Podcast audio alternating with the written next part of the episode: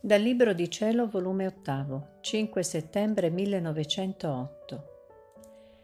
A seconda di come la creatura cambia, così sente diversi effetti della presenza di Dio.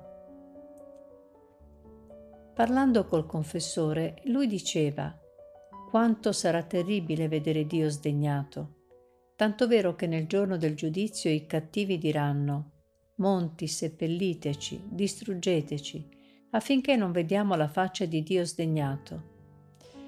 Ed io che dicevo, in Dio non ci può essere sdegno, ma è piuttosto secondo lo stato dell'anima. Se buona la presenza divina, le sue qualità, i suoi attributi, l'attirano tutta in Dio ed essa si consuma per il desiderio di immergersi tutta in Dio.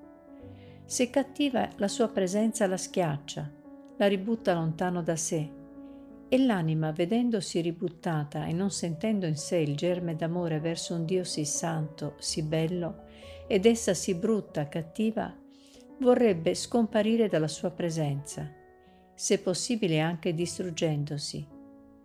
Quindi in Dio non c'è mutazione, ma a seconda di come noi siamo, così si provano gli effetti. Onde dopo pensavo tra me, quanti spropositi che ho detto. Perciò facendo nel giorno la meditazione, Gesù appena è venuto e mi ha detto, Figlia mia, sta ben detto, non mi cambio, ma a seconda che si cambia la creatura, così sente diversi effetti della mia presenza. Difatti, come può temere chi mi ama, se si sente scorrere tutto il mio essere nel suo e nel mio essere forma la sua stessa vita?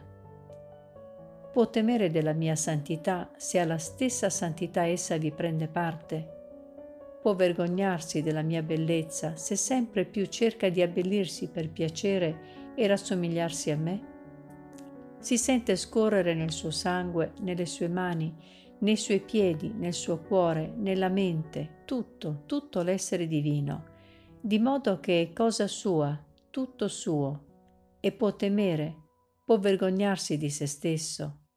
Ciò è impossibile. Ah figlia, il peccato è il peccato che getta tanto scompiglio nella creatura, fino a volersi distruggere per non sostenere la mia presenza. Nel giorno del giudizio sarà terribile per i cattivi. Non vedendo il loro germe d'amore, anzi odio verso di me, la mia giustizia impone di non farmeli amare. Quindi le persone che non si amano non si vogliono tenere vicino e si usano dei mezzi per allontanarle. Io non vorrò tenerli con me. Quelli non vorranno stare. Ci fuggiremo a vicenda L'amore solo è quello che unisce tutto e felicita tutto.